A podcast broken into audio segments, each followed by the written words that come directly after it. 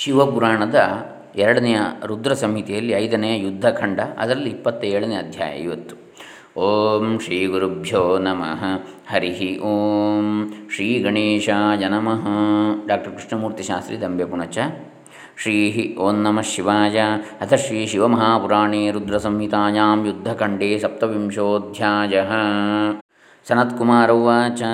ಅಥಾನ್ಯಚ್ಛಂಬು ಅಥಾನ್ಯತ್ ಶಂಭುಚರಿತಂ ಅಥಾನ್ಯಚ್ಛಂಭುಚರಿತಂ ಪ್ರೇಮತಃ ಶೃಣು Y ಮುನೇ ಯಸ್ಯ ಶ್ರವಣಮಾತ್ರೇಣ ಶಿವಭಕ್ತಿರ್ದೃಢಾ ಭವೇತ್. ಸನತ್ಕುಮಾರನು ವ್ಯಾಸ ಮಹರ್ಷಿನ ಕುರಿತು, ಓ ಮುನೀಂದ್ರ, ಯಾವುದನ್ನು ಕೇಳಿದ ಮಾತ್ರದಿಂದಲೇ ಶಿವನಲ್ಲಿ ಭಕ್ತಿಯು ದೃಢವಾಗಿ ನೆಲೆಸುವುದು ಅಂತಹ ಮತ್ತೊಂದು ಶಿವನ ಚರಿತ್ರವನ್ನು ಹೇಳ್ತೇನೆ, ಆಧಾರದಿಂದ ಅದನ್ನು ಕೇಳು.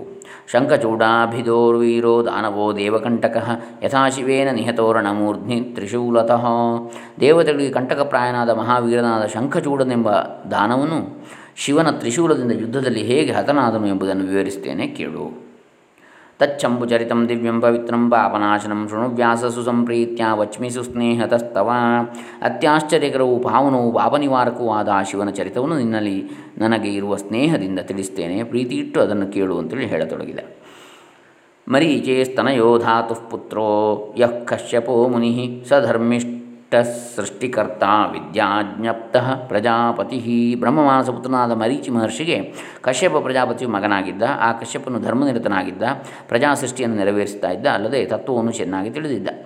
ದಕ್ಷ ಪ್ರೀತ್ಯ ದದೌ ತಸ್ಮೈ ನಿಜಕನ್ಯಾಸ್ತ್ರಯೋದಶ ತಾಸಾಂ ಪ್ರಸೂತಿ ಪ್ರಸಭಂ ನ ಕಥ್ಯಾ ಬಹುವಿಸ್ತೃತಾ. ಆತನಿಗೆ ದಕ್ಷ ಪ್ರಜಾಪತಿಯು ತನ್ನ 13 ಮಂದಿ ಪುತ್ರಿಯರನ್ನು ಪ್ರೀತಿಯಿಂದ ಇತ್ತು ವಿವಾಹ ಮಾಡಿದ. ಕಶ್ಯಪನಿಗೆ ಬಹು ವಿಸ್ತಾರವಾಗಿ ಹರಡಿದ ಅವರ ಸಂತತಿಯನ್ನು ನಿಧಾನವಾಗಿ ಹೇಳಬೇಕಲ್ಲದೆ ತಟಕ್ಕನ್ನು ತಿಳಿಸಲು ಸಾಧ್ಯವಿಲ್ಲ, ಅಷ್ಟು ವಿಸ್ತಾರವಾಗಿದೆ ಅಂತ ಅವರ ಸಂತತಿ. ಯತ್ರ ದೇವಾದಿ ನಿಖಿಲಂ ಚರಾಚರಮಭೂ ಜಗತ್ ವಿಸ್ತರಾತ್ ತತ್ ಪ್ರವಕ್ತುಂಚ ಕಃ ಕಃ ಕ್ಷಮೋಸ್ತಿ ತ್ರಿಲೋಕಕ್ಕೆ. ದೇವತೆಗಳಿಗೆ ಮೊದಲಾದ ಸ್ಥಾವರ ಜಂಗಮಾತ್ಮಕವಾದ ಈ ಪ್ರಪಂಚವೆಲ್ಲವೂ ಅವರ ಸಂತತಿಯಾಗಿರುವುದು. ಅವರ ಸಂತಾನವನ್ನು ವಿವರಿಸಿ ಹೇಳಲು 3 ಲೋಕದಲ್ಲಿ ಯಾವನು ತಾನೇ ಸಮರ್ಥನಾಗಿರುವನು. ಪ್ರಸ್ತುತ ಶೃಣು ವೃತ್ತಾಂತಂ ಶಂಭುಲೀಲಾ ಅನ್ವಿತಂ ಚಯತ್ ತದೇವ ಕಥೆಯಾಮ್ಯದ್ಯ ಶೃಣು ಭಕ್ತಿ ಪ್ರವರ್ಧನಂ. ಅಂದರೆ ಕಶ್ಯಪನ 13 ಮಂದಿ ಹೀಗೆ ಕಶ್ಯಪನ ಮತ್ತು ಈ 13 ಮಂದಿ ಪತ್ನಿಯರು, ಅವರಲ್ಲಿ ದೇವತೆಗಳಿಗೆ ಮೊದಲಾದ ಸ್ಥಾವರ ಜಂಗಮಾತ್ಮಕವಾದ ಈ ಪ್ರಪಂಚವೆಲ್ಲವೂ ಉಂಟಾಗಿದೆ ಅಂಥೇಳಿ. ಪ್ರಸ್ತುತ ಶೃಣು ವೃತ್ತಾಂತಂ ಶಂಭುಲೀಲಾನ್ವಿತಂಚ ಯತ್ ತದೇವ ಕಥೆಯಾಮ್ಯದ್ಯ ಶೃಣು ಭಕ್ತಿ ಪ್ರವರ್ಧನಂ. ಶಿವನ ಲೀಲೆಯನ್ನೊಳಗೊಂಡ ಈ ಪ್ರಕೃತ ವೃತ್ತಾಂತವನ್ನು ಕೇಳು, ಭಕ್ತಿಯನ್ನು ಹೆಚ್ಚಿಸುವಂತಹ ಆ ವೃತ್ತಾಂತವನ್ನೇ ನಿನಗೆ ಹೇಳ್ತೇನೆ. ತಾಸು ಕಶ್ಯಪ ಪತ್ನೀಷು ಧನುಸ್ತ್ವೇಕಾ ವರಾಂಗನಾ ಮಹಾರೂಪವತಿ ಸಾಧ್ವೀ ಪತಿ ಸೌಭಾಗ್ಯವರ್ಧಿತ. ಆ 13 ಮಂದಿ ಕಶ್ಯಪನ ಪತ್ನಿಯರಲ್ಲಿ ಧನು ಎಂಬವಳು ಶ್ರೇಷ್ಠಳಾಗಿದ್ದಳು. ಅವಳು ಕಡು ಚೆಲುವೆಯು ಮಹಾ ಸಾಧ್ವಿಯು ಪತಿಯ ಅನುರಾಗದಿಂದ ವಿಶೇಷವಾದ ಸೌಭಾಗ್ಯಶಾಲಿನಿಯೂ ಆಗಿದ್ದಳು. ಹಾಗೆ ಧನುವಿನ ಮಕ್ಕಳು ದಾನವರು ಅಂತೇಳಿ. ಆಸನ್ ತಸ್ಯಾಹ ಧನೋಃ ಪುತ್ರಾ ಬಹವೋ ಬಲವತ್ತರಾಃ ತೇಷಾಂ ನಾಮಾನಿ ನೋಚ್ಯಂತೆ ವಿಸ್ತಾರ ಭಯತೋ ಮುನೇ. ಓ ಮುನೀಂದ್ರನೇ, ಆ ಧನುವಿಗೆ ಮಹಾಬಲಾಢ್ಯರಾದ ಅನೇಕ ಮಂದಿ ಮಕ್ಕಳಿದ್ದರೂ ಬಹಳ ವಿಸ್ತಾರವಾಗುವುದೆಂಬ ಭಯದಿಂದ ಅವರ ಹೆಸರುಗಳನ್ನು ಇಲ್ಲಿ ವಿವರಿಸಲಾಗುವುದಿಲ್ಲ. ದಾನವರು ಅಂತ ಒಟ್ಟಿನಲ್ಲಿ ಹೇಳ್ತಾರೆ ಅವರಿಗೆ, ಧನುವಿನ ಮಕ್ಕಳಿಗೆ. ತೇಶ್ವೇಕೋ ವಿಪ್ರಚಿತ್ತಿಸ್ತು ಮಹಾಬಲಪರಾಕ್ರಮಃ ತತ್ಪುತ್ರೋ ಧಾರ್ಮಿಕೋ ದಂಭೋ ವಿಷ್ಣುಭಕ್ತೋ ಜಿತೇಂದ್ರಿಯ ನಾಸೀತ್ ತತ್ತನಯೋ ವೀರಸ್ತತಶ್ಚಿಂತಾಪರೋಭವತ್ ಶುಕ್ರಾಚಾರ್ಯಂ ಗುರುಂ ಕೃತ್ವಾ ಕೃಷ್ಣಮಂತ್ರಮವಾಪ್ಯ ಚ. ಅಸಮಸಾಹಸಿಯು ಮಹಾಬಲಿಷ್ಠನೂ ಆದ ವಿಪ್ರಚಿತ್ತಿ ಎಂಬ ದಾನವನು ಅವರಲ್ಲಿ ಒಬ್ಬ. ಅವನಿಗೆ ದಂಭನೆಂಬ ಮಗನಿದ್ದ. ಆ ದಂಭನು ವಿಷ್ಣುಭಕ್ತಿಯುಳ್ಳವನು, ಜಿತೇಂದ್ರಿಯನು. ಆ ವೀರನಿಗೆ ಪುತ್ರನು ಉದಯಿಸಲಿಲ್ಲ, ಆದ್ದರಿಂದ ಅವನು ವ್ಯಥೆಗೀಡಾದ. ಬಳಿಕ ತನ್ನ ಗುರುವಾದ ಶುಕ್ರಾಚಾರ್ಯನ ಬಳಿಗೆ ಹೋಗಿ ಆತನಿಂದ ಶ್ರೀಕೃಷ್ಣ ಮಂತ್ರವನ್ನು ಉಪದೇಶ ತೆಗೆದುಕೊಂಡ. ತಪಶ್ಚಕಾರ ಪರಮಂ ಪುಷ್ಕರೇ ಲಕ್ಷವರ್ಷಕಂ ಕೃಷ್ಣಮಂತ್ರಂ ಜಜಾಪ ಇವ ದೃಢಂ ಬದ್ಧ್ವಾಸನಂಚಿರಂ. ಆಮೇಲೆ ಪುಷ್ಕರ ಕ್ಷೇತ್ರಕ್ಕೆ ಹೊರಟು ಅಲ್ಲಿ 1,00,000 ವರ್ಷಗಳ ಕಾಲ ದೃಢವಾದ ಆಸನದಲ್ಲಿ ಕುಳಿತು ಶ್ರೀಕೃಷ್ಣ ಮಂತ್ರವನ್ನು ಜಪಿಸುತ್ತಾ ಅತ್ಯುಗ್ರವಾದ ತಪಸ್ಸನ್ನು ಆಚರಿಸಿದ. ಯಾರು? ದಂಭ ಎನ್ನತಕ್ಕಂಥ ವಿಷ್ಣು ಭಕ್ತ ಜಿತೇಂದ್ರಿಯ.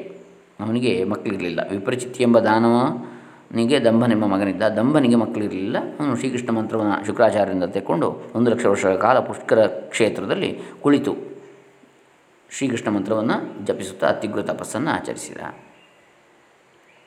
ತಪಃ ಪ್ರಕುರ್ವತಸ್ತಸ್ಯ ಮೂರ್ಧ್ನೋ ನಿಸ್ಸೃತ್ಯ ಪ್ರಜ್ವಲಂ ವಿಸಸಾರಚ ಸರ್ವತ್ರ ತತ್ತೇಜೋ ಹಿ ಸುದುಸ್ಸಹಂ. ಈ ರೀತಿ ಆ ದಂಬನು ತಪಸ್ಸು ಮಾಡುತ್ತಿರಲು ಅವನ ಶಿರಸ್ಸಿನಿಂದ ಅತಿ ದುಸ್ಸಹವಾದಂತಹ ತೇಜಸ್ಸು ಪ್ರಜ್ವಲಿಸುತ್ತಾ ಈಚೆಗೆ ಹೊರಟು ಎಲ್ಲ ಕಡೆಗೂ ಪ್ರಸರಿಸಿತು. ತೇನ ತಪ್ತಾಸುರಾ ಸರ್ವೇ ಮುನಯೋ ವನಮಸ್ತಥಾ ಸುನಾಸೀರಂ ಪುರಸ್ಕೃತ್ಯ ಬ್ರಹ್ಮಾಣಂ ಶರಣಂ ಯಯುಃ ಪ್ರಣಮ್ಯ ಚ ವಿಧಾತಾರಂ ದಾತಾರಂ ಸರ್ವಸಂಪದಾಂ ದುಷ್ಟುರ್ವಿಕಲಾಃ ಪ್ರೋಚುಃ ಸೌವೃತ್ತಾಂತಂ ವಿಶೇಷತಃ. ಆ ತೇಜಸ್ಸಿನ ಬೇಗೆಯನ್ನು ಸಹಿಸಲಾರದ ದೇವತೆಗಳು, ಋಷಿಗಳು, ಮನುಗಳು ಇಂದ್ರನನ್ನು ಮುಂದಿಟ್ಟುಕೊಂಡು ಸುನಾಸೀರ ಅಂದರೆ ಇಂದ್ರ, ಸುಷ್ಟು ನಾಸೀರಂ ಅಗ್ರಗಾಮಿ ಸೈನ್ಯಂ ಯಸ್ಯ ಸಹ ಸುನಾಸೀರಃ ಅಂತೇಳಿ. ನಾಸೀರ ಅಂದರೆ ಮುಂದೆ ಇರತಕ್ಕಂಥ ಸೈನ್ಯ ಅಂತೇಳಿ, ಬಹಳ ಚೆನ್ನಾದಂತಹ ಸೈನ್ಯವಿರತಕ್ಕಂಥವ ಸುನಾಸೀರ ಅಂತೇಳಿ. ಇಂದ್ರ ದೇವಸೇನೆ ಉಳ್ಳವ, ದೇವತೆಗಳ ಸೇನೆ, ದೊಡ್ಡ ಒಳ್ಳೆಯ ಸೇನೆ ಇರತಕ್ಕಂಥವ ಅಂತೇಳಿ ಸುನಾಸೀರ. ಸುಷ್ಟು ನಾಸೀರಂ ಅಂದರೆ ಅಗ್ರಗಾಮಿ ಸೈನ್ಯಂ ಯಸ್ಯ ಸಹ ಇಂದ್ರ ಸುನಾಸೀರ. ಹಾಗೆ ಸುನಾಸೀರ ಅಂತ ಹೆಸರು ಬಂದದ್ದು ಅವನಿಗೆ. ಹೀಗೆ ಅವನನ್ನು ಮುಂದಿಟ್ಟುಕೊಂಡು ಬ್ರಹ್ಮನನ್ನು ಮರೆಹೊಕ್ಕು ಸರ್ವ ಸಂಪತ್ತುಗಳನ್ನು ಕರುಣಿಸುವ ಆ ಚತುರ್ಮುಖನನ್ನು ನಮಸ್ಕರಿಸಿ ಆತನನ್ನು ಸ್ತೋತ್ರ ಮಾಡಿ ಬಳಿಕ ತಮ್ಮ ಕಷ್ಟವೆಲ್ಲವನ್ನು ವಿವರವಾಗಿ ಅರಿಕೆ ಮಾಡಿಕೊಂಡರು. ತದಾ ಕರ್ಣ್ಯವಿಧಾತಾಪಿ ವೈಕುಂಠಂ ತೈರ್ಯಜೌ ಸಹ ತದೇವ ವಿಜ್ಞಾಪಯಿತು ನಿಖಿಲೇನ ಹಿ ವಿಷ್ಣವೇ. ಅವರ ತೊಂದರೆ ಎಲ್ಲವನ್ನು ಕೇಳಿ ಆ ಚತುರ್ಮುಖ ಬ್ರಹ್ಮನು ಸಹ ಆ ದೇವತೆಗಳೆಲ್ಲರನ್ನೂ ತನ್ನ ಜೊತೆಗೆ ಕರೆದುಕೊಂಡು ಆ ವೃತ್ತಾಂತವನ್ನು ವಿಷ್ಣುವಿಗೆ ಭಿನ್ನವಿಸಲು ವೈಕುಂಠಕ್ಕೆ ತೆರಳಿದ. ತತ್ರ ಗತ್ವಾ ತ್ರಿಲೋಕೇಶಂ ವಿಷ್ಣುಂ ರಕ್ಷಾಕರಂ ಪರಂ ಪ್ರಣಮ್ಯ ತುಷ್ಟುಪುಃ ಸರ್ವೇ ಕರೌ ಬದ್ಧ್ವಾ ವಿನಮ್ರಕಾಃ. ಅಲ್ಲಿ ಸೇರಿದ ಮೇಲೆ ಅವರೆಲ್ಲರೂ ಮೂರು ಲೋಕಗಳಿಗೆ ಒಡೆಯನು, ತಮ್ಮ ಸಂರಕ್ಷಕನೂ ಆದ ವಿಷ್ಣುವನ್ನು ನಮಸ್ಕರಿಸಿ ವಿನಯದಿಂದ ಶಿರಸ್ಸನ್ನು ಬಗ್ಗಿಸಿ ಕೈಮುಗಿದುಕೊಂಡು ಆತನನ್ನು ಸ್ತೋತ್ರ ಮಾಡಿದರು. ದೇವಾಚುಃ ದೇವದೇವನ ಜಾನೀಮೋ ಜಾತಂಕಿಂ ಕಾರಣಂತ್ವಿಹ ಸಂತಪ್ತಾ ಸಕಲಾ ಜಾತಾಸ್ತೇಜಸಾ ಕೇನ ತದ್ವದ. ಎಲೆ ದೇವದೇವನೇ, ಅದೇನು ಕಾರಣವೋ ನಾವರಿಯೇವು. ನಾವೆಲ್ಲರೂ ಈಗ ಸುಟ್ಟು ಹೋಗುತ್ತಿದ್ದೇವೆ. ಯಾವ ತೇಜಸ್ಸಿನಿಂದ ಈ ರೀತಿ ಆಗುತ್ತಿದೆ ಎಂಬುದನ್ನು ನೀನೇ ತಿಳಿಸಬೇಕು. ತಪ್ತಾತ್ಮನಾಂ ತ್ವಂ ಅವಿತಾ ದೀನಬಂಧೋ ಅನುಜೀವಿನಾಂ ರಕ್ಷ ರಮಾನಾಥ ಶರಣ್ಯ ಶರಣಾಗತಾನ್. ಎಲೆ ಲಕ್ಷ್ಮೀಕಾಂತನೇ, ನೀನು ದೀನಬಂಧು. ಈ ರೀತಿ ಸಂಕಟಪಡುತ್ತಿರುವ ನಿನ್ನ ಉಪಾಶ್ರಿತರಿಗೆ ನೀನೇ ರಕ್ಷಕನಲ್ಲವೇ? ನಿನ್ನನ್ನು ಆಶ್ರಯಿಸಿದವರಿಗೆ ಶರಣಾಗತವತ್ಸಲನಾದ ನೀನು ಮರೆಹೊಕ್ಕಿರುವ ನಮ್ಮನ್ನು ಕೈ ಬಿಡದೆ ಕಾಪಾಡು ಅಂತೇಳಿ ದೇವತೆಗಳು ಪ್ರಾರ್ಥಿಸ್ತಾರೆ. ಸನತ್ಕುಮಾರ ಉವಾಚ ಇತಿ ಶ್ರುತ್ವಾ ವಚೋ ವಿಷ್ಣುರ್ಬ್ರಹ್ಮಾದೀನಾಂ ದಿವೌಕಸಾಂ ಉವಾಚ ವಿಹಸನ್ ಪ್ರೇಮ್ಣ ಶರಣಾಗತವತ್ಸಲಃ. ಈ ರೀತಿ ಬ್ರಹ್ಮಾದಿ ದೇವತೆಗಳು ಮೊರೆ ಇಟ್ಟುದನ್ನು ಕೇಳಿ ಶರಣಾಗತವತ್ಸಲನಾದ ಆ ಶ್ರೀಹರಿಯು ನಗುತ್ತಾ ಪ್ರೀತಿಯಿಂದ ಅವರನ್ನಿಂದ ವಿಷ್ಣುರ್ವಾಚ ಸ್ವಸ್ಥಾಭವತಾ ವ್ಯಗ್ರಾನ ಭಯಂಕುರು ತಾಮರಾಹ ನೋಪಪ್ಲವಾ ಭವಿಷ್ಯಂತೆ ಲಯ ಕಾಲೋ ನ ವಿದ್ಯತೆ.